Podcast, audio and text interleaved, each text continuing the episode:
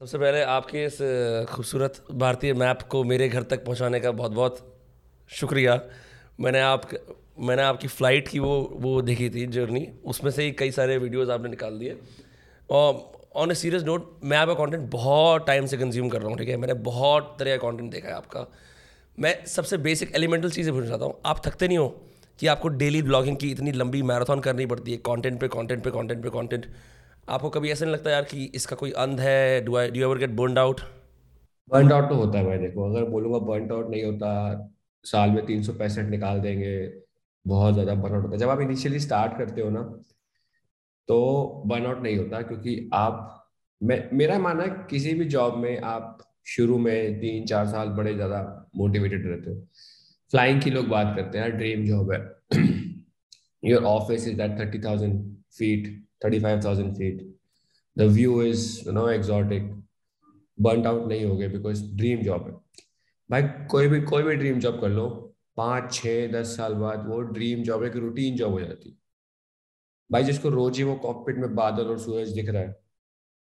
और when you start flying at four in the morning और two thirty in the morning और twelve thirty A M you do international flight और रात के बाद जब वो सनराइज उठता है और आँखों में चुभता है, फिर वो ड्रीम जॉब ड्रीम जॉब नहीं लगती, फिर लगता है कि यार अवे फ्रॉम फैमिली तो होता है बर्नआउट शुरू के दो ढाई साल तो बड़ा मज़ा आया एवरीडे करते थे बट अब होने लगा वो burnout but then I realise कि एक तो हो गया कि अपने आप को खींचो आप चार पाँच साल, और फिर हो गया भैया अब तो मैं तीन चार महीना ब्रेक लूँगा मेंटल हेल्थ के लिए।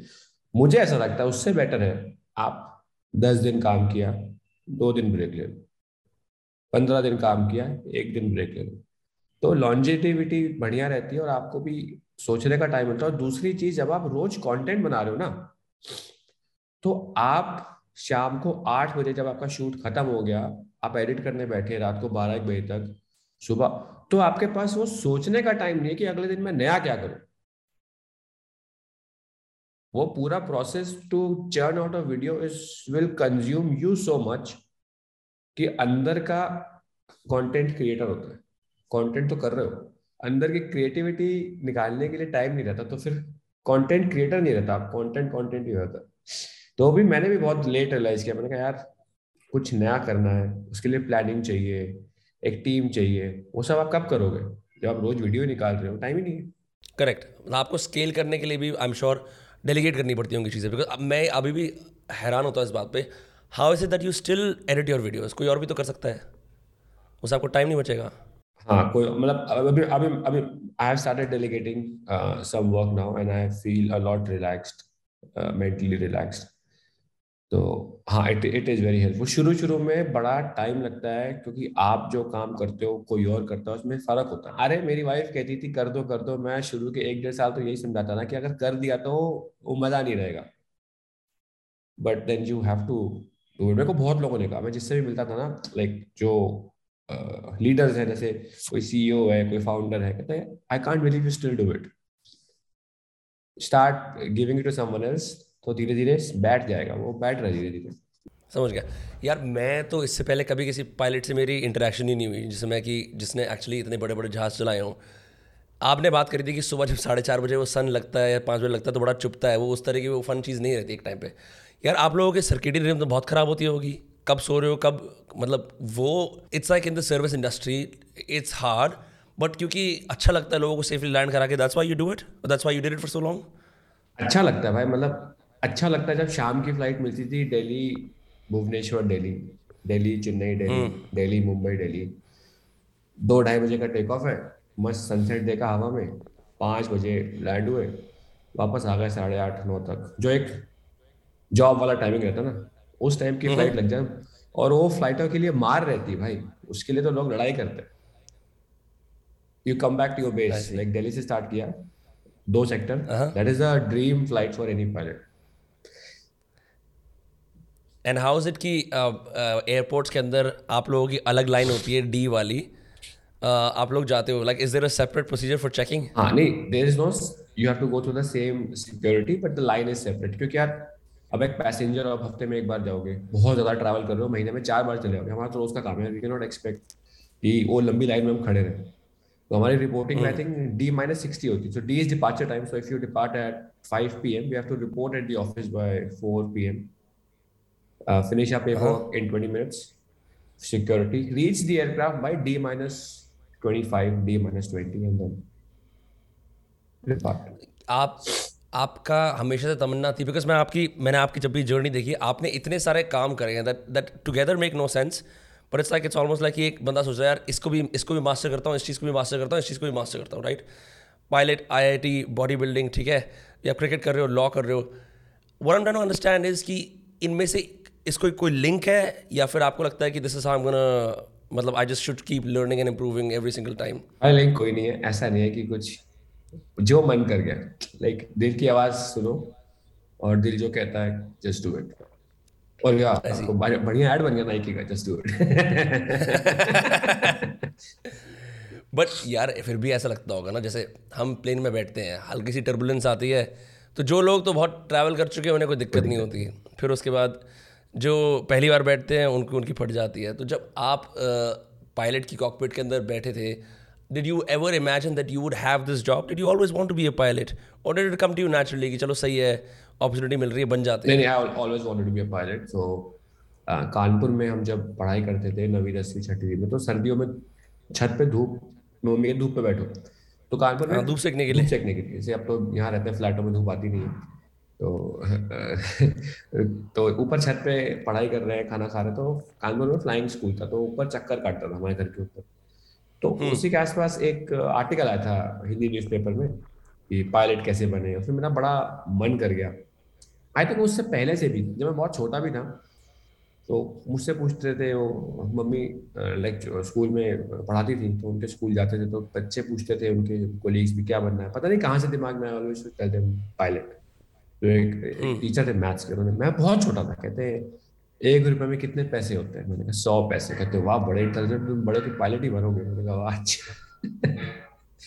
तो तब से था हाँ, तब से था दिमाग में बनने का पायलट बट ट्वेल्थ के बाद अब मुझे भी इतना क्लियरली याद नहीं है कहाँ से वो ड्रॉप हो गया। एक तो हमारी फाइनेंशियल कंडीशन वैसी नहीं थी कि उतना स्पेंड कर सके पायलट बनने के लिए। फिर धीरे धीरे अलाइन हो गए हम कि इंजीनियरिंग या फिर मेडिकल ही अच्छी स्ट्रीम है क्योंकि हम्म। आप जिस माहौल में रहते हो आपके सारे दोस्त उसी के बारे में बात कर रहे हैं। सबको वो बनना है। पापा के जो फ्रेंड्स हैं उनके बेटे लोग भी वही कर रहे हैं। तो मुझे ऐसा लगता है जैसे कानपुर में तो ये सीन था कि भैया और अखबार में भी जब आईआईटी का रिज़ल्ट आता था तो पूरे पन्नों में वो कोचिंग फ़ोटो लगवाते थे कि A I R one ten तो लगता था कि वो, वो तो आज भी होता है वो लगता था बहुत तोड़ चीज़ है तो वही करना चाहिए और जब पापा इतने खुशी से बताते थे कि इसका हो गया और उसका हो गया इसकी लाइफ तो सेट हो गई तो वो पायलट का आइडिया शायद जिसके बारे में बात ही ना करो फिर वो दिमाग में चलता ही नहीं है। तो बात ही वही होती थी तो फिर कहीं ना कहीं वही हो गया फिर तैयारी शुरू कर दी आईटी तो उसके बाद तीन चार साल दिमाग में बिल्कुल पार्ट का ख्याल नहीं आया। फिर जाके फोर्थ ईयर में क्योंकि तीन साल तो आपने काट दिया मस्ती में अब फोर्थ ईयर आते ही लॉन्डो को चिंता हो जाती है कि भैया प्लेसमेंट या फिर फर्दर स्टडीज़ या एम तो जब Correct. वो दिमाग में आया कि अब तो भैया मस्ती के साल तो गए अब तो काम धंधा करना तो काम धंधा क्या करना भाई? इसमें तो मन है नहीं करने का। तब वो दोबारा ख्याल आया फिर हमने कहा कि यार करना ही है। पापा ने कहा ठीक है चलो करते That's how you got into it. And आपने पहला प्लेन मतलब मैं जैसे अभी आपने जो उड़ाया था अमेरिका के अंदर इंडिया का मैप बनाने के लिए ऐसे ऐसा पहला प्लेन कौन सा उड़ाया था जिसके साइड में आई एम सॉरी मुझे साउंड लगा कंप्लीट डब्बो मेरे को मालूम नहीं है उसे क्या बोलते हैं साइड में? Propeller fan engine propeller propeller तो वो आपने पहले ही ये तो एयरबस नहीं उड़ाई ना जो लंबी चौड़ी जो अभी यूएस में फ्लाई था that was the same exact plane which I flew first time वो वो फ़र्स्ट प्लेन आप वही फ्लाई करते हो एज अ स्टूडेंट और कोई कोरिलेशन है? Is there like a correlation between say a bigger plane is safer a smaller plane has more chances of like for example crashing और कुछ कुछ मैल फ़ंक्शन होना? Uh, यार देखो वैसे तो रिलेटिवली uh, सारे प्लेन्स सेफ़ होते हैं क्योंकि आप जिस कंट्री में फ्लाई कर रहे हो वहाँ की रेगुलेटरी बॉडी है यूएस में एफए है federal aviation administration so they have very stringent guidelines maintenance की guidelines होती है. एवरी हंड्रेड आवर पे चेक होता है वन ईयर पे चेक होता है एंड देन थर्टी डेज़ में कुछ चेक होते हैं. तो है बड़े स्ट्रिक्ट तो होते तो सेफ़ ही है बट बिगर एयरक्राफ्ट में ऑब्वियसली इतने सारे कंप्यूटर्स लगे like you can not fly this small aircraft for ten hours straight बड़े वाले रिफ्यूलिंग की दिक्कत होगी। रिफ्यूलिंग की दिक्कत है भाई ऑटो पायलट नहीं है। The pilot has to be like every second you have to look at the instruments कोई रिलैक्स टाइम नहीं है इन जहाजों में। बड़े वाले में एक बार ऑटो पायलट ऑन कर दिया तो इतना वर्कलोड फ्लाइंग का नहीं है। मैं बताता हूँ डिफरेंस क्या है। भाई छोटे जहाज़ को ना एक ह्यूमन हमेशा फ्लाई कर रहा होता है। उसका ध्यान फ्लाइंग में ही होता है। हम्म। बड़ा जहाज़ अपने आप फ्लाई करता है। उसको ह्यूमन नहीं फ्लाई ऑटो पायलट इतना रिलायबल है। भाई आप आँख बंद करके सो भी जाओगे ना कोई दिक्कत नहीं है। मतलब ऐसे करना नहीं चाहिए। लेकिन मैं I just want to just to explain बड़े जहाज़ में decision making is the main thing that's why you are a captain you are not flying the aircraft the computers are flying the aircraft but you are sitting there to make a decision पीछे cabin में कुछ हो जाए। मेरा airport जहाँ मैं जा रहा हूँ वहाँ बंद हो जाए वेदर खराब हो जाए। I have to take care of the 180 passengers plus also एक कमर्शियल एस्पेक्ट भी होता है कि अगर मैं बॉम्बे जा रहा हूँ बॉम्बे में रनवे पे बारिश इतनी हो गई मैं लैंड नहीं कर पाया। या मैं दिल्ली आ रहा हूँ फॉग हो गई है तो अभी सब लोग जयपुर जाएँगे लखनऊ जाएँगे। हम्म मैं उनको नुकसान होगा फिर कंपनी को नुकसान होगा और अब मैं अब मैं पंद्रहवा एक बार मैं आ रहा था आई वाज फ़र्स्ट ऑफिसर हम लोग मस्त ऑटो पायलट लगा हुआ है चाय पी रहे अखबार पढ़ रहे भोपाल के पास से कॉल आती है। So and so aircraft visibility in Delhi zero भाई हमारी फट गई। हम ऐसे पीछे रिक्लाइनर लगा के सो मतलब ऐसे रिक्लाइनर आराम से कर मैं आगे हुआ ऐसे। मैं कहा कैप्टन विजिबिलिटी ज़ीरो और दिक्कत ये नहीं है विजिबिलिटी ज़ीरो अभी उस समय देखो एक्सपीरियंस दिमाग था कैप्टन का। कहता भाई विजिबिलिटी ज़ीरो कोई दिक्कत नहीं। जयपुर जा सकते हैं बट हम इतने पीछे हैं भोपाल पे हमसे आगे बीस जहाज़ और होंगे। वो सारे जयपुर चले जाएँगे और जयपुर का फिर पार्किंग फुल हो जाएगा हम नहीं जा पाएँगे और हम फिर हमारी फट लेगी। हम्म, तो this is how you think और लखनऊ भी फुल हो जाएगा। और ये बता रहा हूँ बात छह सात साल पहले अब तो जयपुर भी काफ़ी एडवांस हो गया। लखनऊ में भी आई आ गया है कैट थ्री आ गया। हाँ। तो देन ही सेड भैया एक काम करो हम कहीं और चलेंगे। पहले से उसने प्लान कर लिया। एंड देन फिर वो कैलकुलेशन कि आपके पास फ्यूल कितना है कहाँ जाएँगे कैसे करेंगे? तो बड़े जहाजों में ये सब प्लानिंग ज़्यादा ज़रूरी है। रैदर देन वो आप पावर और वो कर रहे हो वो नहीं करना होता। तो जो इन्होंने कैलकुलेशन करी फॉर एग्जांपल अब फ्यूल की कैलकुलेशन वहाँ पे इंस्ट्रूमेंट्स हैं जो अपने आप कर सकते हैं या फिर ये हम मैनुअली कर रहे सब हैं अपने आप होता है कुछ नहीं करना। आपको बस बटन प्रेस करके इनपुट देना होता है वो अपने आप कैलकुलेट करके आपको अपने आप सब बताएगा। अच्छा फॉर एग्ज़ाम्पल अब फ़्लाइट ने एक रूट सेट कर लिया। चलो क्योंकि आप दिल्ली लैंड नहीं कर सकते तो आप भोपाल भी नहीं जा रहे आप भोपाल के पास हो आप जयपुर भी नहीं जा रहे लखनऊ भी नहीं जा रहे तो आप नया जब डेस्टिनेशन सेट करोगे तो फ़्लाइट और ट्रेजेक्टरी पे ऑटोमेटिकली जानी शुरू हो जाएगी या फिर आपको उसको उस पर लेके जाना पड़ेगा? कुछ नहीं एक फ़ंक्शन होता है डायरेक्ट टू हम्म। मैं डायरेक्ट टू मारूँगा वो डायरेक्ट अपने आप। भाई एयर में ना तो कंपनी भी रिकमेंड करती है कि आप हैंड फ्लाई कृपया करके ना करें। सीरियसली हाँ, ये एक नोटिस इश्यू होता है पायलट्स को। कृपया करके हवा में करतबबाजी ना दिखाएँ। यार आई ऑलवेज थॉट कि फ़्लाइट में मतलब पायलट्स 24 घंटे अटेंटिव रहते हैं रहते हैं ये सब रहते हैं हैं। But they are not holding the control column and flying the aircraft they only do it for taxi and uh, sorry take off and landing take off and landing बस टेक ऑफ़ लैंडिंग मैनुअल है taxi पूरा manual है but landing पे भी आते हैं but at thirty thousand feet ना uh, एक हमारा जो लेफ़्ट साइड में स्पीड होती है जहाज़ की स्पीड कितनी है? तो एक होती है मैक्सिमम स्पीड उसके ऊपर जाओगे तो भाई स्ट्रक्चरल डैमेज हो जाएगा। हम्म। एक होती है मिनिमम स्पीड उसके नीचे जाओगे तो स्टॉल हो जाएगा। As in you fall from the air? हाँ बिकॉज़ एक मैंने वीडियो बनाया था अभी नेपाल क्रैश में तो आई एक्सप्लेन की स्टॉल क्या होता है। That is the minimum speed which aircraft has to fly to generate lift तो okay. जितना हाई जाते हो ना आप वो आपकी विंडो उतनी पास होकर छोटी होती रहती है। Maximum minimum speed come very close तो आपको बीच में तो आप इसलिए रिकमेंड करते हैं कि हैंड फ्लाई मत करो। एंड उसका ये रीजन भी है कि आप चार चार सेक्टर कर रहे हो दिन में यू नो यूर टायर्ड उतना अटेंटिव नहीं रहते तो एंड करताबाजी नहीं दिखानी आपने जहाज़ में आपने स्टार्ट नहीं बनना। You have to carry passengers from A to B safely या वो कंप्यूटर से इतना एडवांस है let them do their job and ऐसा बोलते हैं the best pilot is the autopilot not a human pilot that that is so मेरे लिए नई न्यूज़ है। आई थॉट कि बिल्कुल ऑपोजिट होता है। पर आपने स्टार्टिंग में एक बात बोली थी। आपने कहा था कि पैसेंजर्स का भी ध्यान रखना है कैबिन में कुछ हो जाए। पर कैबिन के लिए तो ऑलरेडी कैबिन क्रू है। आप वहाँ से कैसे मॉनिटर कर रहे हो जहाज़ में पीछे हो रहा है like that should not matter to you right responsibility captain की है। The cabin crew are just your eyes in the cabin they they you are responsible for a passenger in the back Yeah, misbehaving yeah. for example are- or something else.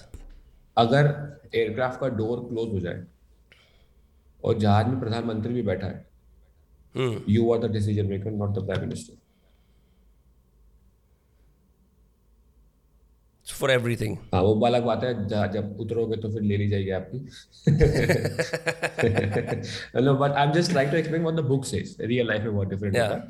The book says the commander is the has the uh, एक Tokyo convention हुआ था। मतलब convention sign होते रहते हैं। तो उसमें एक आता है कि he is the law abiding officer law enforcement mm. officer once the aircraft door is closed that means once the aircraft mm. is in flight he is the law enforcement officer And from your years in flying, are there any particular incidents that strike out where you had to take difficult calls? अब ये हो सकती हैं हम दो तीन incident ले सकते हैं maybe landing at different difficult place maybe cabin में कोई दिक्कत हो रही है यू नो आप do you remember any incidents that were like tough calls in your career हाँ मतलब मेडिकल कॉल्स बहुत बार आती थी कैबिन से आ चुकी हैं एक बार बहुत बार इट्स फ्रीक्वेंट एज इन की सीरियस वाली उतनी फ्रीक्वेंट नहीं है बट पैसेंजर फीलिंग अनईजी वो अब passengers are also they can not take a call कि उनको कितना सीरियस हुआ। अगर आपको uh, पेट में बहुत तेज दर्द हुआ है सीने में बहुत तेज दर्द हुआ uh, आपको नहीं पता कि वो गैस है या हार्ट अटैक आ रहा है आपको। अब किसी ने बोल दिया हार्ट अटैक है तो कैबिन को तो घबरा जाएगी हार्ट अटैक उसी हमको इन्फॉर्मेशन पास कर दी हार्ट अटैक हमारी फट लेगी वापस जाएगा। Heart attack is serious you can not lose a life यार come on it's very precious right तो वो डिसीज़न मेकिंग फिर आपके लिए डिफ़िकल्ट हो जाती है। अब आपको एनालाइज करना है कि should I give them more time to analyse कि हार्ट अटैक है या सिर्फ़ एक गैस्ट्रिक प्रॉब्लम है?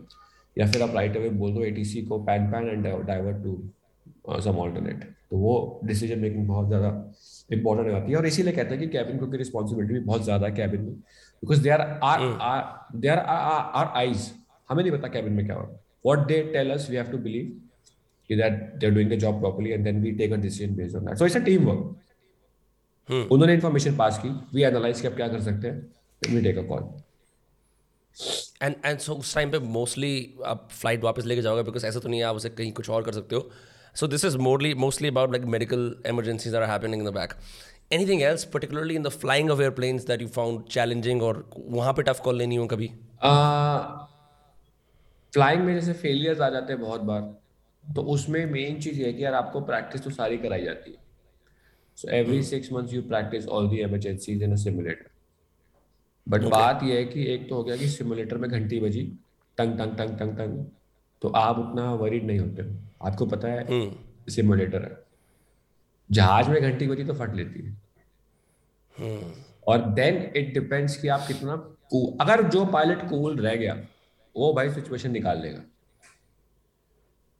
No matter how bad no matter how पहिए निकल गए। अरे भैया सबको इतना तो आता ही है तभी आप उस सीट पे बैठे हो। इसीलिए कंपनी ने आपको सीट पे बिठाया कि आप कर दोगे सिमुलेटर में तो आपने किया ही ना। वो बंदे ने साइन किया सकते ना इज़ गुड टू गो या लेकिन जो अगर आप घबरा गए फिर थोड़ी डिफिकल्टी हो सकती है। एंड स्पेसिफिकली गौरव भाई अगर मान लो आपकी ज़िंदगी में कोई तनाव चल रहा है आप परेशान हो और आप उस माइंडसेट से फ़्लाइट चलाने आ गए तो क्या कोई इमोशनल फिजियोलॉजिकल टेस्ट करते हैं वो लोग? अभी तक तो नहीं होता। अब पता नहीं होता हो कि नहीं। पिछले दो साल से मैंने फ्लाई नहीं किया। कमर्शियल तो तब तक तो नहीं होता था। अच्छा। बट मेरे ख्याल से नहीं like, होता वो शायद। मतलब they you can not test for such things technology इतनी आ गई है क्या? आई डोंट नो नहीं आई डोंट थिंक आई है। बट मैं मैं इसलिए असेस कर रहा हूँ कि यार आपको फ़्लाइट उड़ानी है लेकिन आपके साथ you are going through a crisis तो how do you do that भाई इट्स वेरी डिफ़िकल्ट मैं आपको बता दूँ एविएशन में 98 परसेंट एक्सीडेंट ह्यूमन एरर्स की वजह से होते हैं। And only two percent accidents happen because of technical errors so now you can see कि कितना ज़्यादा रोल होता है ह्यूमन एरर्स का ह्यूमन साइकोलॉजी का। इसीलिए ह्यूमन फैक्टर्स करके एक जो पढ़ाते हैं वो बहुत ज़्यादा मतलब बढ़ रहा है अभी। Like they pay lot of attention to human factors ये भी है भाई कि अगर आप दो बंदे कॉकपिट में हो। आपकी थिंकिंग अगर मैच नहीं हो रही तो भी it is not very safe like समझ रहे हो? दो बंदों के आपस में मतभेद चल रहे हैं। मैंने एक बार अरे ऐसा हुआ कम्युनिकेशन मैं भूल हाँ। जाऊँ sorry sorry to cut you बताओ बताओ बताओ बताओ प्लीज़ प्लीज़ प्लीज़ बहुत ही इंटरेस्टिंग दिल्ली में तीन runway runway two eight two nine two seven two seven सबसे छोटा सबसे पुराना। है टू एट बीच वाला टू नाइन जहाँ पे इंटरनेशनल फ़्लाइट मोस्टली लैंड करती। है मतलब ये ऑलमोस्ट ट्रू ही है क्योंकि बहुत लोग ऐसा बताते हैं बट नाम नहीं लेंगे किसी का तो बहुत ठीक है। दो सीनियर कैप्टन बहुत senior captain like examiner level के कैप्टन साठ प्लस दोनों। भाई साहब दोनों के बीच में हो गया मतभेद। और ज़्यादातर सीनियर कैप्टन में ही होता है। When two senior people fly ज़्यादा उनमें ईगो क्लैशेस होता है। एक जूनियर एक सीनियर में हम्म। कभी नहीं होते। भाई साहब दोनों आ रहे हैं। इसकी उससे नहीं बनती थी उसकी इससे नहीं बनती थी। ठीक है? तो लैंडिंग में आपको गियर डाउन लेना होता है। भाई उसने गियर डाउन नहीं ली कप्तान ने क्योंकि दिमाग में वही चल रहा फूके हो गए ऊपर से टॉप ऑफ़ डिसेंट से फूके हुए आ रहे हैं बात बात हो गई होगी। इसको पता चल गया उसने गियर डाउन नहीं ली। इस भाई ने बोला ही नहीं उसको। भाई ऐसे उतार दिया जहाज़। आप, मतलब? आपको यकीन नहीं हो रहा होगा। कैसे उतार दिया? बिना पहियों के? हाँ। बेली लैंडिंग कर दी भाई। क्या बातें कर रहे हो भाई? हाँ। ये आई एम श्योर ये इंसिडेंट बना होगा। मतलब हमें पता नहीं न्यूज़ में नहीं आया न्यूज़ में नहीं आया होगा। कहीं नहीं आया होगा बट हाँ ये हुआ। आप किसी पायलट से पूछना पता होगा उसको। इतनी अकड़ अप, अपनी ईगो में इतने वो हो हो गए और लोग? ये हो जाए। इसीलिए इसी उसी के बाद ये बहुत पुरानी बात है लाइक काफ़ी हाँ। बात तीस चालीस साल हो गए। हाँ। आई एम नॉट श्योर कितने साल में तीस साल हो ही गए उसी के बाद से बोलते भैया ह्यूमन फैक्टर्स को बहुत ज़्यादा तवज्जो दी जाती है। How to conduct yourself in the corporate and leave aside your personal issues समझ रहे ये बहुत आपको लग रहा है बहुत छोटा टॉपिक है बट ये इस पे बहुत रिसर्च चलती है बहुत रिसर्च चलती है? और uh, इनफैक्ट एक एक बात मैं आपको कहना चाह रहा था इसके बारे में जैसे मैंने एक ना कम्युनिकेशन थ्योरी की किताब पढ़ी जब मैं कॉलेज में था। उस टाइम मैं बता रखा था कि कई जगहों पे कई कंट्रीज़ में ना डायरेक्ट कम्युनिकेशन करते हैं। माने कि अगर मैं बोलूँगा गौरव ऐसा करो मैं आपसे डायरेक्टली बात कर लूँगा। लेकिन कुछ कंट्रीज़ के अंदर ना सीनियर और जूनियर की हैरारकी बहुत ज़्यादा होती है। तो एक बार क्या हो रहा था वेनेजुएला में कहीं की लैटिन अमेरिकन कंट्री में दो पायलट फ्लाई कर रहे थे। एक सीनियर पायलट था एक उसका जो जूनियर पायलट था। तो जूनियर को दिख रहा था हम क्रैश करने वाले हैं। पर आँखों की शर्म होती है ना जिससे हाँ, कैसे हाँ, बोले? हाँ, तो वो यहाँ वहाँ की टेढ़ी मेढ़ी बातें करे जा रहा था। तो उसको डायरेक्टली बोल ही नहीं पाया और वो फ़्लाइट क्रैश हो गई। तो वो एग्जांपल दे रहे थे कि कैसे कम्युनिकेशन हाँ, डिफरेंसेस तो उसको बोलते हैं कॉकपिट ग्रेडियंट ये कोरिया में सबसे ज़्यादा होता है बिकॉज़ वहाँ पे कैप्टन जो सीनियर है उसको करेक्ट करना शायद उसकी डिसरिस्पेक्ट मान लेते हैं। अच्छा। हाँ वहाँ पे बहुत ज़्यादा है। इंडिया में उतना नहीं है लेकिन वेस्ट में कॉकपिट ग्रेडियंट एकदम कम है। तो ऐसा बोलते हैं कॉकपिट ग्रेडियंट बराबर भी नहीं होना चाहिए because you should know. The boss in the cockpit it should be slightly like this it cannot be like this कि कैप्टन यहाँ भगवान का रूप ले ले और आप यहाँ पे हो तो कुछ बोलो तो वो बुरा मान जाए।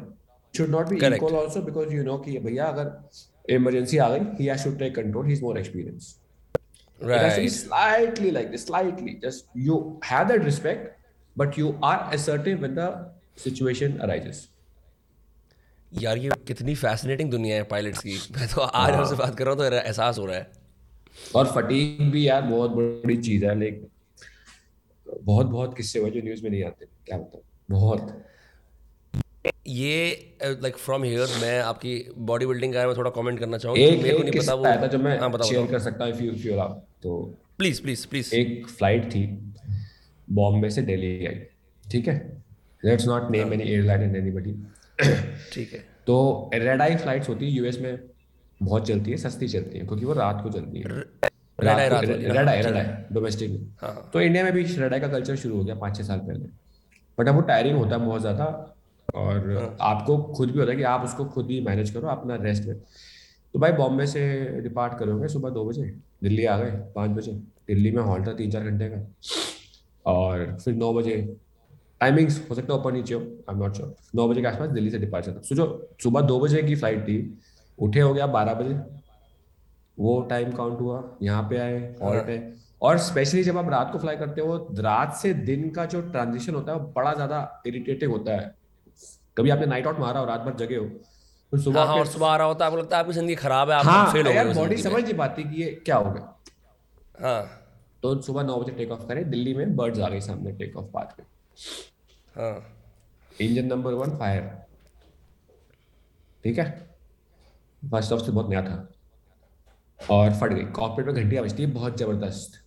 So if it is anything emergency you have to take action now it's red always in the cockpit सारी सारी घंटियाँ रेड और सीआरसी बोलते हैं कंटिन्यूअस रिपीटेटिव चाइम टिंग टिंग टिंग टिंग टिंग टिंग टिंग टिंग टिंग टिंग टिंग टिंग टिंग टिंग कॉकपिट में hmm to grab the attention of the pilot. Anything which is serious but not that urgent, it's always an orange warning. Right S R C single single chime टिंग खत्म तो टिंग टिंग टिंग टिंग सीआरसी बज गई लाल लाल पूरा कॉकपिट होली दिवाली बन गई कॉकपिट के अंदर कैप्टन कहता है इंजन नंबर वन फायर वो जो भी हुआ शट डाउन तो now there is a procedure to shut down engine number one because अगर नहीं करेंगे बंद तो और डैमेज हो जाएगा। और Correct. सिचुएशन सीरियस हो जाएगी। And the plane can fly on one engine is that fine all the planes are made to fly on one engine चाहे जितना भी लोडिंग हो मैक्सिमम लोड पे भी सेफली ओके वो नए जहाज़ में इतना टेक्नोलॉजी तो है। तो कहता है ठीक है shut down engine number one तो क्या होता है कॉकपिट में एवरीथिंग इज़ कंफर्मेशन के बाद ही कर सकते हैं आप कैप्टन के। तो आपको जब इंजन नंबर वन बंद करने को बोलता है कैप्टन इंजन नंबर वन का स्विच पकड़ते हो captain confirm engine one shut down वो देखता है इंजन वन आई कंफर्म उसके बाद को पायलट काटता है। हाँ। ठीक है? अब यहाँ सुनो क्या हुआ। कोपायलट घबराया हुआ है नया कोपायलट है। उसने इंजन टू पे हाथ रखा। Captain confirm engine one shut down captain का दिमाग दस जगह लगा हुआ भाई। हाँ। ये थोड़ा नया बंदा था फ़र्स्ट ऑफिसर उतनी हेल्प नहीं कर पा रहा होगा कैप्टन की। कैप्टन जी सीनियर थे। He has to manage ten things साला एटीसी कॉल कर रहा है डंग टंग टंग बज रहा है वो क्या करूँ मैं? हम्म, उसने देखा? उसने हाँ कंफर्म उसने गलत देख लिया। वट वही वाला सो मच ऑक्यूपाइड उसका ब्रेन काम नहीं किया। अच्छा इंजन वन तो वैसे किया हुआ है। इन भाई ने इंजन टू काट दिया। इंजन वन वैसे ही गया हुआ है। इसने इंजन टू पे हाथ रखा। Captain confirm engine one shut down उसने कहा कंफर्म नंबर दो काट दिया। फिर क्या हुआ? भाई वो आवाज़ भी तो आती है इंजन की। फिर वो हाँ। उसको नीडल जूम करती हुई जाती हुई दिखी नीचे। फिर कैप्टन की सूझबूझ थी उसने देखा। उसने पटाख से टू मारा। ऊपर दोबारा दोबारा ऑन कर दिया। दोबारा ऑन कर दिया उसने। ऐसे उस ऑल्टीट्यूड पे पॉसिबल है इंजन ऑन करना काफ़ी अरे एक छोटा सा स्विच होता है टॉगल स्विच ऑन ऑफ़ ऐसे होता है। अच्छा ओके okay. बाकी सारा ऑटोमेटिक क्रेजी तो वो कोई अगर वो कोई, ना करता। ऐसा कोई प्रोसीजर नहीं है। वो तो उस कैप्टन की सूझबूझ उसने डाल दिया टक से। तो वो दोबारा ऑन आ गया। भाई। ये पूरी रिपोर्ट डीडीसी की वेबसाइट पे पब्लिश आप पढ़ सकते जाके। एक एक कॉन्वर्सेशन सब कुछ है। काफ़ी टाइम हो गया उसको दो ढाई साल हो गए। कोविड के पहले की बात है। बट ऐसी ऐसी चीज़ें हुई हुई। So at least for ten second this flight was without any engine और ऐसा ऐसा passengers have no idea passenger क्या पता लगेगा? कॉकपिट में पागलबंती हो रही है तूफ़ान मच रहा है पैसेंजर्स अभी नॉर्मल अपना खाना वाना खाने की ट्रे चल रही है अपना चिल कर रहे हैं। Hey, that could have been a worst disaster in India. Worst disaster. But thank God वो बच गया।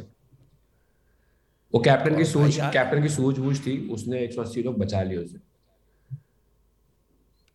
आई एम श्योर कितनी ऐसी स्टोरीज एग्जिस्ट करती हैं जहाँ पे चुपचाप ऐसा हो जाता होगा। बहुत है। और हमें पता ही नहीं चलता। एक बार एक जहाज़ जयपुर डाइवर्ट हो गया था। हाँ हाँ।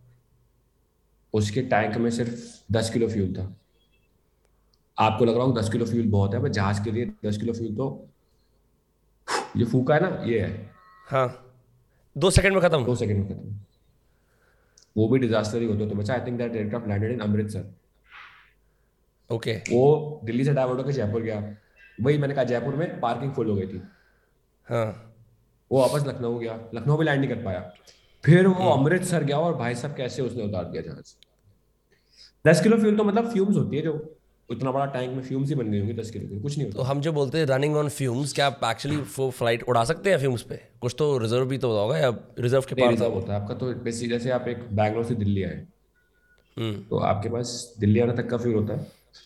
हाँ। वहाँ से डाइवर्ट मान लो आप आपका डाइवर्जन जयपुर है। हाँ। फिर दिल्ली से जयपुर जाने तक का फ्यूल होता है। जयपुर में थर्टी मिनट्स होल्ड करने का भी फ्यूल होता है। तो एक फिगर होती है एम मिनिमम डाइवर्जन फ्यूल मान लो मैं बैंगलोर से उड़ा ग्यारह टन का फ्यूल लेके। दिल्ली अगर सब कुछ नॉर्मल है मैं दिल्ली पहुँच जाऊँगा छः टन का फ्यूल लेके या पाँच टन का फ्यूल लेके। लेकिन मेरी एमडीएफ है चार टन।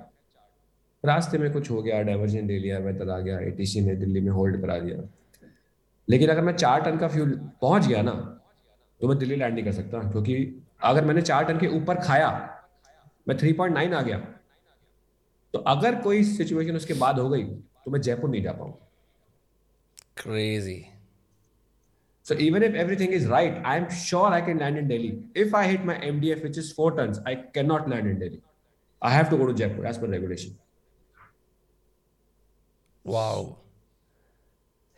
So भाई फ्लाइट्स के बारे में और बहुत बात कर सकते हाँ हैं। मुझे ऐसा लग रहा है। मतलब इसीलिए मैं कह रहा हूँ कि सेफ्टी लेवल इतने लेवल का होता है। Like they plan at that level कि भाई कुछ हो जाए तो we don't want to take any chances like safety is number one the whole aviation business is based on safety यार। इनसेन आप अब ये बताओ एक एक डिवीज़न करके नहीं तो हम नर्ड आउट करते रह जाएँगे और पूरा टाइम चला जाएगा। हम सिर्फ़ फ्लाइट्स की बात हाँ, करेंगे हाँ। जितना मैं फैसिनेट हो गया हूँ इससे। तो आप मेरे को ये बताओ आपका बॉडी बिल्डिंग के अंदर एडवेंट कैसा हुआ? मैंने अभी रिसेंटली देखा आपने इंस्टाग्राम पे वो जो पेस्ट लगाते हैं बॉडी पे पोजिंग वोजिंग करते हैं वो वो सीन क्या है? लाइक आप रेगुलरली compete करते हो? अब नहीं करता मैं मैंने कम्पीट किया था 2013 से 2017 तक। नहीं अभी रिसेंटली एक वो डाल रखी थी ना हाँ वो कुछ डाला था पर था वो पहले का। अच्छा okay okay okay I see Did you enjoy that? Did you enjoy competing and uh, doing all of या एब्सोल्युटली मतलब नशा है वो तो कम्पीट करना तो एंड पोजिंग करना भी बड़ा मुश्किल होता है। It's it's very weird right it's like एक बंदा के लिए इतना नॉर्मल बंदे के लिए इतना अट्रैक्टिव नहीं होगा कि मैं ऐसे जाऊँ ऐसे बॉडी को करूँ सिनुई पोज करूँ। और लोग थोड़ा मज़ाक भी बनाते हैं वो हुआ आपके हाँ, साथ थोड़ा हाँ, सा बनाते हैं। चड्डी पहन के कहाँ खड़ा हो गया वो तो लेकिन अब आप बहुत अवेयरनेस आ गई यार। आज जैसे टॉकिंग अबाउट मज़ाक मज़ाक बनाते थे 2010 2009 में अब तो काफ़ी अच्छा हो गया सी एंड पर्टिकुलरली यार आप फैमिली ब्लॉगिंग करते हो और आप इतनी रेगुलरली करते हो आपको कभी ऐसा लगता है कि कंटेंट इतना सारा बन रहा है? Is there an invasion of privacy coming from fans या कोई और? Have you had incidents like that जब लोग आपकी प्राइवेसी इन्वेट करने की कोशिश करते हैं? अब तो कम हो गया है क्योंकि मतलब जब हम दिल्ली में पहले पुराने घर में रहते थे तो काफ़ी हो जाता था। बट अब अब थोड़ा कम हो गया बिकॉज़ थोड़ा जहाँ रहते हैं वहाँ पे मुश्किल भी है करना तो हम्म। तो इसलिए अब उतना नहीं होता। बट हाँ कभी कभी ये होता है कि जैसे अभी जब से मैं यूएस से आया हूँ तो यूएस में भी दिन रात उल्टा सीधा फिर वहाँ से जब आते हो तो मेरे को ज़्यादा लगता है कि जब when you come back from west तो टाइम क्लॉक ज़्यादा खराब होती है। जाते. समय उतनी नहीं होती। उसके बाद रेगुलर ट्रैवल लाइक जब जैसे आए नेक्स्ट डे मॉर्निंग मुंबई फिर next day morning somewhere else then Ahmedabad then again Mumbai yesterday and I came back yesterday तो कल मैं रात को जब एयरपोर्ट पे जा रहा था I was so tired मतलब and उस समय लगता है कि यार बस अब अब फ़ोटो शायद मैं ना ले पाऊँ क्योंकि अब मेरी फटी हुई। है तो वो दिक्कत होती है बट प्राइवेसी का ऐसा आई ऑलवेज लाइक आप प्राइवेसी की कंप्लेन नहीं कर सकते। आप खुद ही तो कर रहे हो ये। करेक्ट वो तो फिर फालतू का रोना हो जाएगा ना।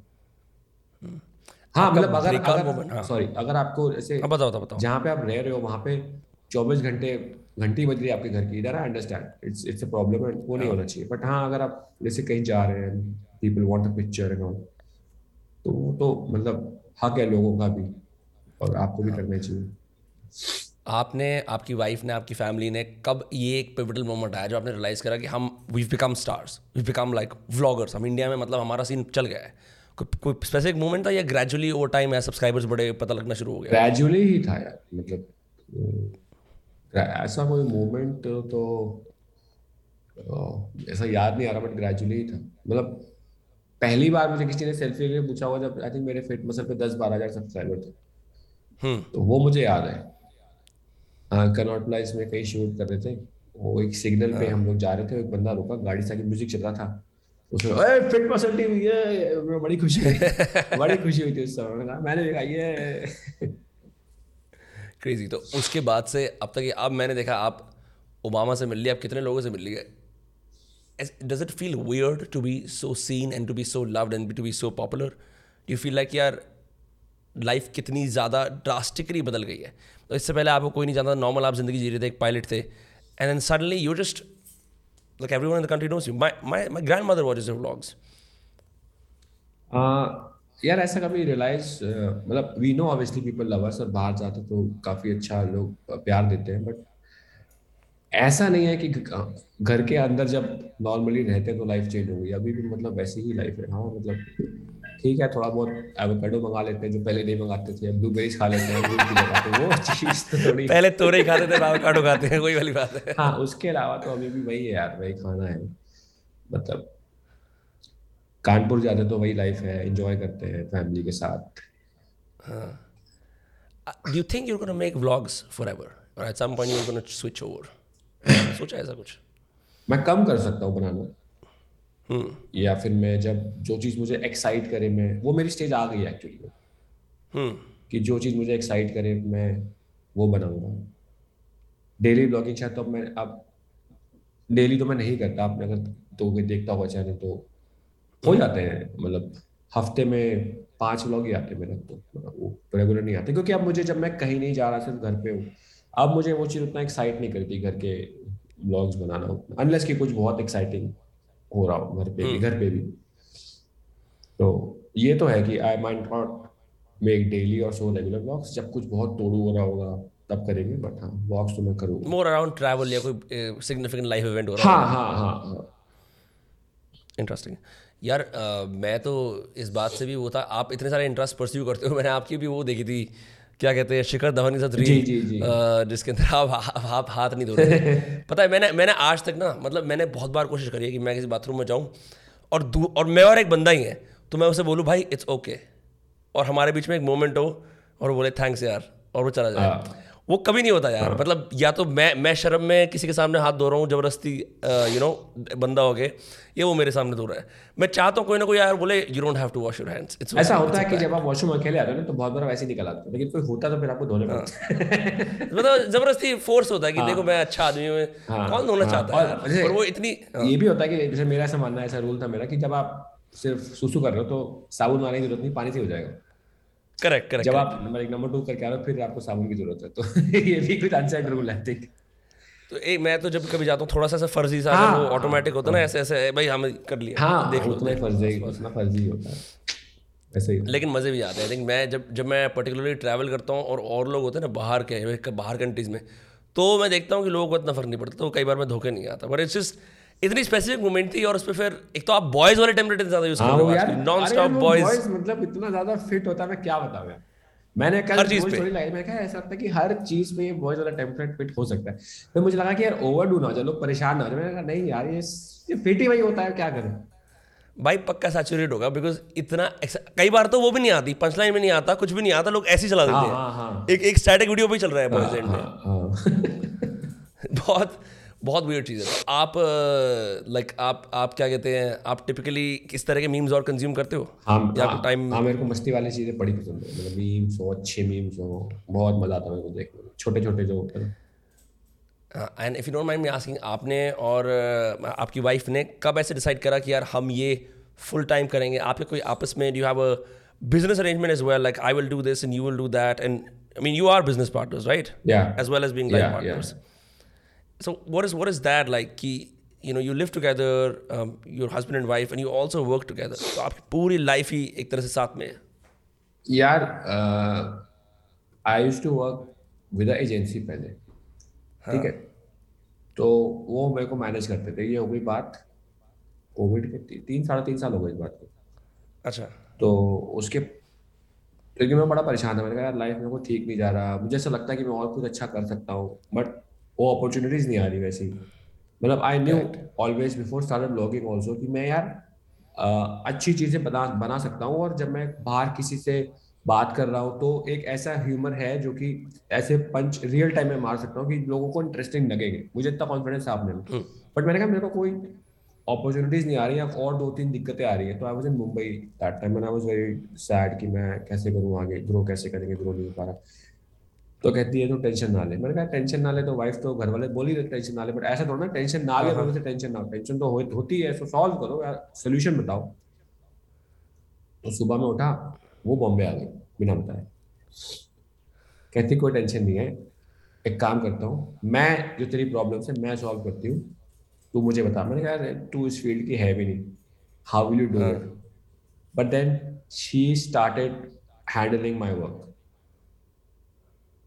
full time उसको कोई एक्सपीरियंस नहीं था। इस फ़ील्ड का also a pilot. Also no idea at all. No idea at all कि हाउ दिस वर्क्स लोगों से कैसे बात करनी है ब्रांड से कैसे बात करनी है डील्स कैसे करना है पीआर वालों से कैसे बात करनी है। कुछ नहीं पता उसको। On the go she learn everything and I think today she is doing a great job जो भी मैं भी हूँ जैसे जो आसमान में भारत किया हमने और भी प्रोजेक्ट्स किए सब कुछ किया she is the one behind everything That's insane.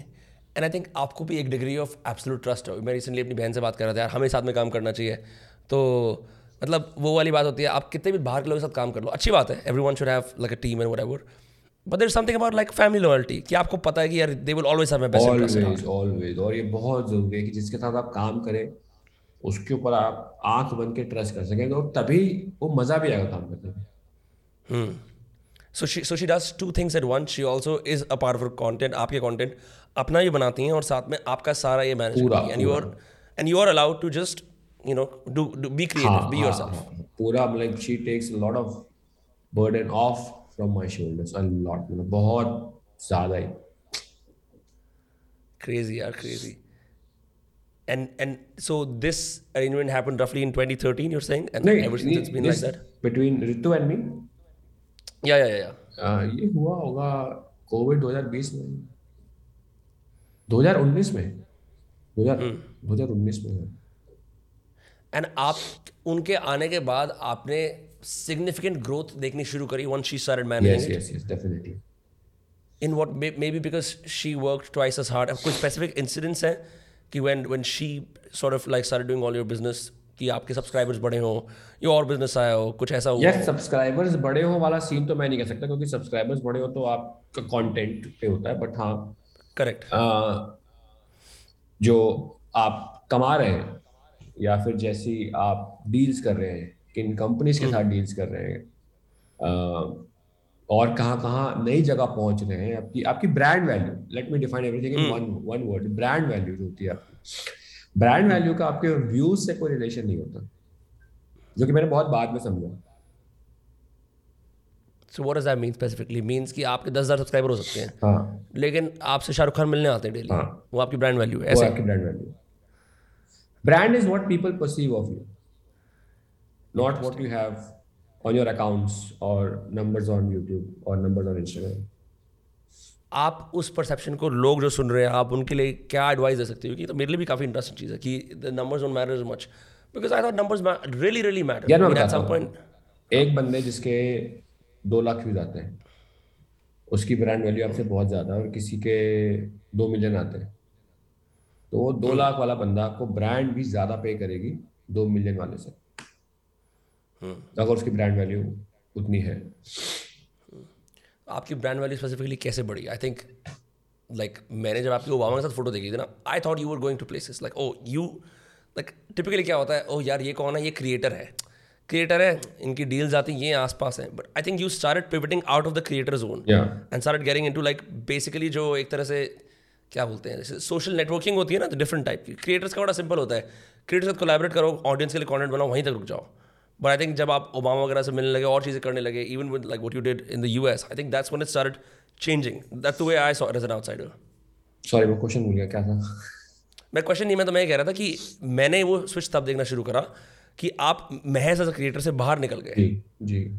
From to becoming like someone who's you know for example when you met Obama I don't think creators realize करते हैं कि ऐसे ये पॉसिबल है ये करना। हाँ, हाँ, हाँ, मतलब ये ये ऑब्वियसली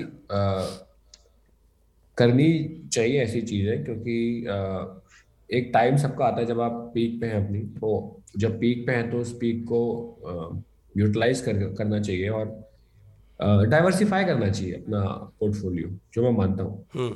और यार ऐसा मतलब मैं ऐसा नहीं कह सकता कि हर चीज़ मैंने कुछ सोच के की बहुत सारी चीज़ ऐसे भी हो गई कि मेरा मन था करने का। यार हम्म। अगर दिल्ली की भाषा में डिफाइन करो ना चूल थी भाई ये करना है भैया मतलब मज़ा आएगा करने में। मतलब एट बेसिक लेवल में तो ये होता है कि यार अब ये तो कर ही रहे हैं भैया कितना करेंगे? कुछ अलग करते हैं मतलब वो उसी में मज़ा है उसी में चूल है। भले उसमें कम लोग देखें बट जितने लोग देखेंगे वो कहेंगे भैया क्या मज़ा है तो आपने डाइवर्सिफाई स्पेसिफिकली कहाँ कहाँ कर रखा है? आपका मतलब ब्लॉगिंग चैनल है ठीक है? आप और स्पेसिफिकली आपने ऐसे और, और से कौन से इंटरेस्ट बना रखे हैं like from a business standpoint business standpoint से अभी तो काफ़ी ज़्यादा चीज़ें भी एक्सप्लोर ही कर रहे हैं। तो काफ़ी अभी कंपनी से बात चल रही है कि कुछ साथ में मिलके कुछ नया प्रोडक्ट बना सके कुछ। तो मेनली हम्म। उसी टेंजेंट पे है। बाकी एक दो जगह और बात चल रही है कि जो लोग कुछ और अच्छा काम कर रहे हैं उनके साथ मिलके और लाइक बिकॉज़ क्या यूट्यूबर्स के साथ क्या है कि you you have that power to give eyeballs to a lot of people right you have the distribution distribution है आपके पास। तो आई थिंक डिस्ट्रीब्यूशन ही सबसे ज़्यादा इंपॉर्टेंट है जो कि यूट्यूबर्स खुद भी रियलाइज़ नहीं करते कि भैया सबसे ज़्यादा पावर डिस्ट्रीब्यूशन की है और आप अच्छी खासी कंपनी खड़ी कर सकते हैं डिस्ट्रीब्यूशन के लिए। और जिनके पास कंपनियाँ हैं उनके पास डिस्ट्रीब्यूशन नहीं है। जब आप ये चीज़ रियलाइज़ कर लेंगे तो आपको लगेगा हाँ काफ़ी। I think most of the people who are in social media वो रियलाइज़ नहीं करते कि यार एक डिस्ट्रीब्यूशन चैनल बनाना कितना इंपॉर्टेंट है। और कितनी मतलब काफ़ी आप सोने की चिड़िया पे बैठे करेक्ट हाँ। And as long as you keep putting water into it उसका और ज़्यादा बढ़ता हाँ लेकिन अभी हमारा एम क्या है एज यूट्यूबर्स वो डिस्ट्रीब्यूशन चैनल को बड़ा ही करते रहना है। भाई इसको यूज़ कब करेंगे? You are so right because वो पिवट आता ही नहीं नहीं कि मिलियन दो मिलियन दस मिलियन पंद्रह million and and then what क्योंकि यू आर स्टिल हाँ। क्योंकि अरे मैंने भी बहुत लेट रियलाइज़ किया ये रिसेंटली रियलाइज़ किया कि भैया क्योंकि most of the YouTubers who start young उनको कंटेंट से प्यार होता है। हाँ। उनको बिज़नेस से उतना प्यार नहीं होता वो समझते ही नहीं है। तो उसी के चक्कर में वो ग्रो करते रहते हैं। अगर वैसा है तो दे शुड गेट समवन जिसको बिज़नेस की समझ हो और उसको यूज़ कर सके। यू डू बिलीव दैट कि कुछ लोग आर गुड एट क्रिएटिंग और उनको एक, एक वो चाहिए हाँ हाँ हाँ जैसे मैं भी I am not very good at all these things. Like, so Ritu takes care of most of these things for me. Yeah. And that works out because मेरे को भी ऐसा लगता है जितने भी क्रिएटर्स मैं मिला हूँ बहुत मिलियन टू मिलियन पे लेकिन जैसे व्यूज़ कम हुए यार I am at loss because उनको सिर्फ़ ऑडियंस वाला बनाना आता है ये यू आर सो राइट कि at some point you have to stop holding your breath and realize ki, what's the next move mm. like how can we actually start making consistent money from this mm. not just like AdSense and brand deal dependent हाँ हाँ correct correct correct Yeah.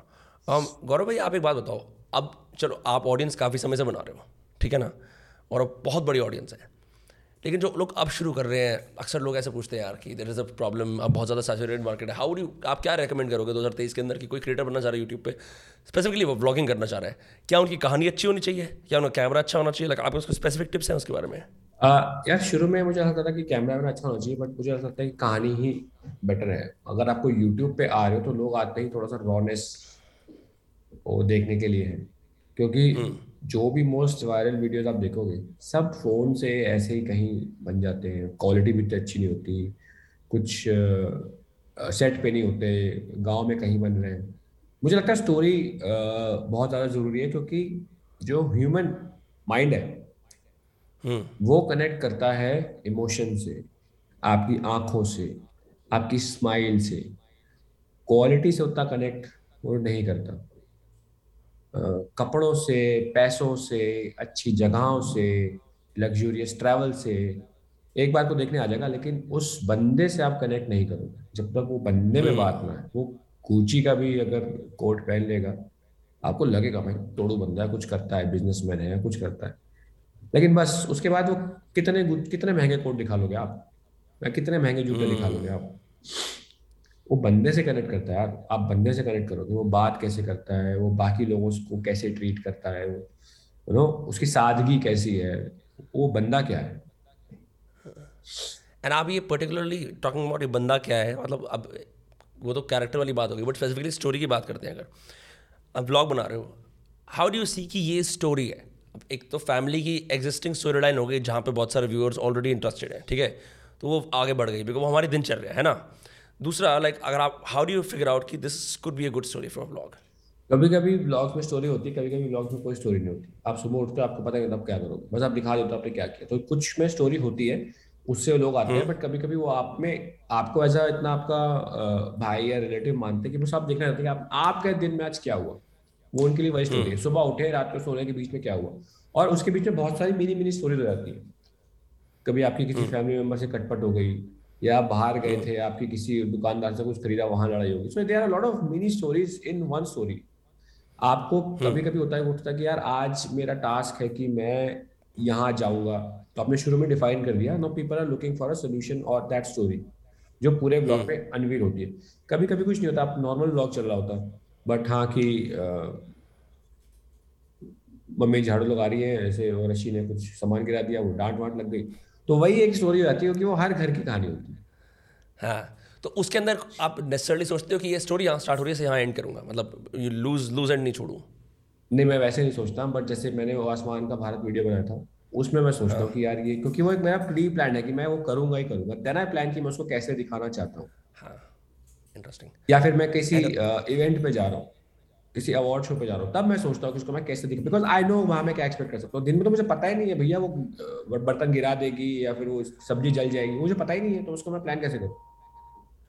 Interesting तो इसके अंदर there is a lot of spontaneity that's happening कुछ कुछ plan कर सकते यार आप ये बताओ मतलब अब हमारी दिनचर्या के अंदर से कुछ पार्ट आता होगा। What deliberately gets left out the vlog मतलब वो वो वो कौन सी चीज़ें जो आप बोलते हो यार ये नहीं डालेंगे व्लॉग पे?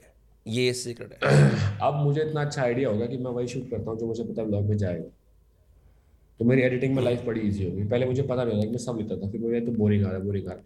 तो पहले मैं एक ब्लॉग बनाता था तो पूरी टाइम लाइन सेट हो गया। आज तीन या चार बार I to go through the timeline to make it interesting and cut cut cut cut ताकि बंदा छोड़ के बीच में ना जाए। But hmm. अब मैं शूट उतना करता कि मेरे को बस एक बार किया दूसरी बार किया I not is good to go दूसरी बार में भी मैं बहुत कम कट लगाता हूँ वो एक बार में भी मेरा सेट हो जाता अच्छा। वो मुझे आई आ गई अब कि क्या लेना क्या नहीं लेना बट उससे भी बात करते हैं like what I am trying to ask is what is कि यार हम ब्लॉग में ये नहीं डालेंगे? क्या नहीं डालेंगे? ये हमारा हाँ, मैं बताता हूँ। हाँ. क्योंकि जैसे आप अब एक ऐसे नंबर पे आ गए आपकी रिस्पॉन्सिबिलिटी बहुत है। हाँ। अब आप कहीं दुकान पे गए। हाँ। उस बंदे ने आपको खराब सामान दे दिया। हाँ। जब आपके पास सब्सक्राइबर्स नहीं है आप आप खुद भी गुस्सा आपकी पर्सनल वेंजेंस आ गई वहाँ से। भाई साहब आपने मुझे खराब सामान दे दिया ये तो अच्छी बात नहीं है। ये बंदा खराब सामान देता है या फिर आप कहीं ट्रैवल कर रहे हो आप रेल ट्रेन में जा रहे हो बगल के पैसेंजर ने आपसे कुछ बोल दिया आपने ऐसा कैसे बोल दिया आप कहीं फ्लाई कर रहे हो आपकी सीट खटपट थी या कुछ भी मतलब पर्सनल आपके साथ कुछ बुरा हो गया अब आप वो नहीं कर सकते हम्म। आपके साथ कितना भी बुरा हो जाए वो आप नहीं कर सकते share number one I try to give benefit of doubt to someone because I also know कि जब मैं मूड ठीक नहीं होता I am having let's I am having a bad day and I refuse someone कि भैया अभी picture का बिल्कुल मन नहीं है। हाँ. वो बंदा उस पर ब्लॉग बना दे कि गौरव घमंडी हो गया। तो it is unfair to me it is unfair to me मैं हज़ार पिक्चर ली और एक हज़ार भी एक में मैंने कहा भैया मैं थक गया हूँ हज़ार पिक्चर लेके I just want to relax now for half an hour I am very tired sorry उसने अगर ब्लॉग बना दिया तो ऑडियंस को तो बैक बैकड्रॉप नहीं पता। अब मैं तो बुरा हो गया। So number one I try to give benefit of doubt. Number two i just don't do it because उसकी भी कुछ मजबूरी होगी लेकिन आपने अगर ये डाल दिया कि उसने आपके साथ बुरा किया खराब सामान दे दिया उसका बिज़नेस बेचारे का ठप हो जाएगा। आपके फैंस आ जाएँगे उसका बिज़नेस खराब हो जाएगा। और हाँ। यार सब सब लोग कुछ ना कुछ गलती करते हैं यार। और उस छोटी गलती के लिए उसका इतना बड़ा लॉस नॉट फेयर भाई आई एम श्योर ये आपको डेलिबरेटली फोर्सफुली सीखना पड़ा हाँ सीखना मतलब पड़ा तो सीखना पड़ा सीखना पड़ा। क्योंकि जब आप उतने नंबर्स नहीं होते उतने लोग नहीं देखते तो आप अब बोलते ना कि एक्सप्रेस योर सेल्फ तो लोग वो भी एक्सप्रेस कर देते हैं but you have to know the line की when not to express yourself कि भैया एक लाइन होनी चाहिए मर्यादा होनी चाहिए। आप किसी होटल में गए होटल वाले ने बोला था कि पानी दो बोतल फ्री है उन्होंने चार्ज कर लिया या बेडशीट गंदी लगा दी। You can not while checkout make a video ये खराब होटल है या कोई बता। नहीं भाई नहीं कर सकते। इट्स ऑलमोस्ट लाइक आप रियलाइज़ करते हो कि आपके ऊपर बहुत बड़ी रिस्पॉन्सिबिलिटी है तो हँसी मज़ाक। हाँ, हाँ, नहीं कर सकते। मतलब उसका प्रेशर है कि आप किसी मतलब आपका मन भी कर रहा होगा। आपका मन कर रहा होगा कि भाई देख हाँ। कि ये गलत तूने गलत किया है। मुझे पता तूने गलत किया है। हाँ। और कुछ लोगों को अगर मैं एक स्टोरी भी डालूँगा तो बहुत अच्छा नहीं होगा तेरे साथ। या एक ट्वीट भी कर दूँगा तो बट आप नहीं कर सकते। स्पाइडरमैन वाली बात है with great power comes great responsibility हाँ। नहीं तो आप पर्टिकुलरली और ऐसी कौन सी चीज़ें करते हो कि यार ये नहीं डालना? मतलब आपका बिहेवियर तो ऑल ट्रू होगा ना इतनी सारी ऑडियंस आई है अब सोचते हो यार दो बार कुछ करने से पहले थोड़ा तो चेंज होता होगा। हाँ मतलब कितने भी आप टायर्ड जैसे कल भी था मैं कितना भी टायर्ड हूँ फटी पड़ी हालत फट के चिथड़ा हो चुकी है हम्म। जैसे मैं मैं मोस्टली एयरक्राफ्ट में सोता हूँ सुबह की फ़्लाइट होती है तो। I like to sleep because flight के पहले मैं नहीं सोया होता। आप वो लेके जाते हो एयरक्राफ्ट पिलो नहीं यार वो खरीदे हुए हैं अब इतनी जल्दी में निकलता हूँ भूल जाता हूँ हर बार यार। क्या हो ऐसे ही सोता हूँ मुँह खोल के सोता हूँ। बट हाँ, हाँ। फिर उसमें कई बार आपको उठा उठा के लोग कहते हैं कहना है पिक्चर तो आप उनको डांट भी नहीं सकते कि भाई सो रहा था यार बहुत सर दर्द हो रहा है। But you have to smile and take a picture with them damn ये why I why I do it because मैं खुद को उनकी जगह पे रख के सोचता हूँ। हम्म। मान लो मैं किसी को फॉलो करता हूँ। डाई हार्ट फ़ैन हूँ मैं और मतलब बहुत पसंद करता हूँ रोज देखता हूँ उनको। और मुझे पता है कि आज ये मेरे को फ़्लाइट में मिले हैं ज़िंदगी में शायद कभी रास्ता कटे ही ना। तो मैं भी चाहूँगा कि शायद एक पिक्चर ले लूँ। ठीक है थोड़े फंड हो जाएँगे बट मुझे एक पिक्चर चाहिए। भाई बड़प्पन लगता है इन चीज़ों में तो। बट ये ये आप तभी कर सकते जब उनकी नज़रिए से सोचो। अगर आप सिर्फ़ अपने नज़रिए से सोचोगे तो आपको गुस्सा ही आएगा और फिर आप हो सकता है बुरा मान जाओ। बट आपका भी कभी कभी लाइक आई एम श्योर आपके लिए पेनल्टी बहुत ज़्यादा है पब्लिकली एंग्री होना या वो हाँ, आपको हाँ, ऑलमोस्ट अपने इमोशंस ज़्यादा घर आके आप पक्का चिल्लाते होगे कोने में जाके म्यूट करके अबे यार क्या है? नहीं मैं वही अपने मन में चिल्ला लेता हूँ भाई। कभी कभी बोल भी देता हूँ मैं बोल भी देता हूँ कभी कभी यार। देख मैं एक आपके माध्यम से ये कहना चाहता हूँ अगर लोग जैसे मिलते भी है ना अच्छा पिक्चर लेनी है ना और मैं बहुत टायर्ड हूँ। आप सिर्फ़ पिक्चर ले लो कोई टेंशन नहीं है। अरे भाई टाइमर मत लगाया करो फ़ोन पे यार। और कैमरा रेडी रखा करो। और कैमरा दस बार फ्लिप होता है उसके अरे भाई भाई उसमें टेंशन आता है फ़ोटो में फ़ोटो कितना यार दो सेकंड का काम होता है। हाँ। कोई कोई टेंशन नहीं फ़ोटो लेने में। अरे भाई वो टाइमर लगता है ना भाई जब ऐसा लगता है कि मैं अभी इस धरती फटे और मैं समझ जाऊँ। दस सेकंड का टाइमर तीन सेकंड का फिर भी मैं झेल लेता हूँ भाई। और ये लौंडे क्यों लगाते हैं यार? लड़कियाँ लगाए तो फिर भी ठीक है भाई। और मतलब कभी कभी कैमरा नहीं खुल रहा होता बेचारों का। और वो टेंशन यार सर पता नहीं क्या हो गया अभी तो चलता था साफ़ करता हूँ अरे हैंग हो गया सर हैंग हो गया। वो बड़ी दिक्कत होती है मतलब। मैंने वो देखा था अभी व्यू वाला ऐड आया था ना किसका ऐड आया था यार? रणबीर कपूर का बड़ी कंट्रोवर्सी बन गई थी ट्विटर पे नहीं वो देखते ही मुझे पता था वो तो।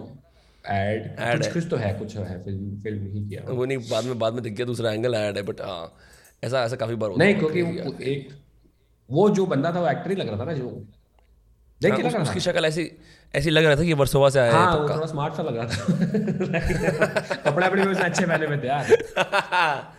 क्रेजी क्रेजी गौरव भाई और कोई पार्टिंग नोट्स कोई टिप्स मेरे को आपसे बात करके तो बहुत मज़ा आया। थैंक यू मज़ा तो मुझे भी बहुत आया after long time I am doing the podcast मज़ा आता है थोड़ा सा चिल सा लगता है कि बैठ के बस बात कर रहे हो क्योंकि ऐसी लिबर्टी कहीं मिलती नहीं है। कहीं आप पैनल पे भी जा रहे हो कहीं पे भी जा रहे हो या फिर हाँ। You don't get that liberty to talk ऐसे एविएशन पे इतनी बात मैंने कभी नहीं की थी किसी से यार।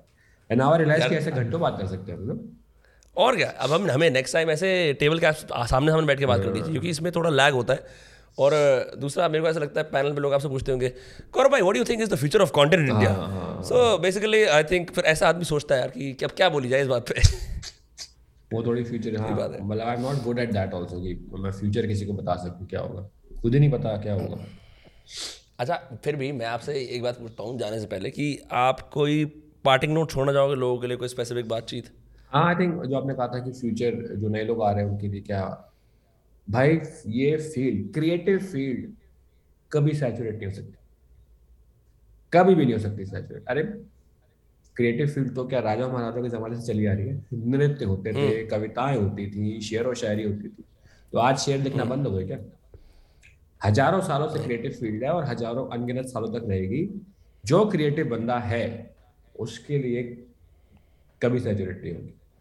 जो सिर्फ़ दूसरे यूट्यूबर्स को देख के वही करना चाहता है जो वो कर चुके हैं उनके लिए सैचुरेट ऑलरेडी है आप आना टेम्पलेट फॉलो करोगे तो वो करोगे। कुछ नया बनाओगे तो इट इज़ ऑलवेज और नया कब बनाओगे? जब अंदर से है कुछ करने का और आप करना चाहते हो। किसी को देख के अगर वो बंदा ब्लॉग कर रहा है या फिर अपनी घर की लाइफ दिखा रहा है फैमिली को दिखा रहा है उसको देख के आपने भी चालू कर दिया तो फिर आप ऑलरेडी उससे पीछे जैसे मुझे बहुत लोग कहते हैं कि आपने ये किया वो भी ऐसा कर रहा है। मैं मैं तो फिर इसका मतलब ऑलरेडी जीत चुका हूँ।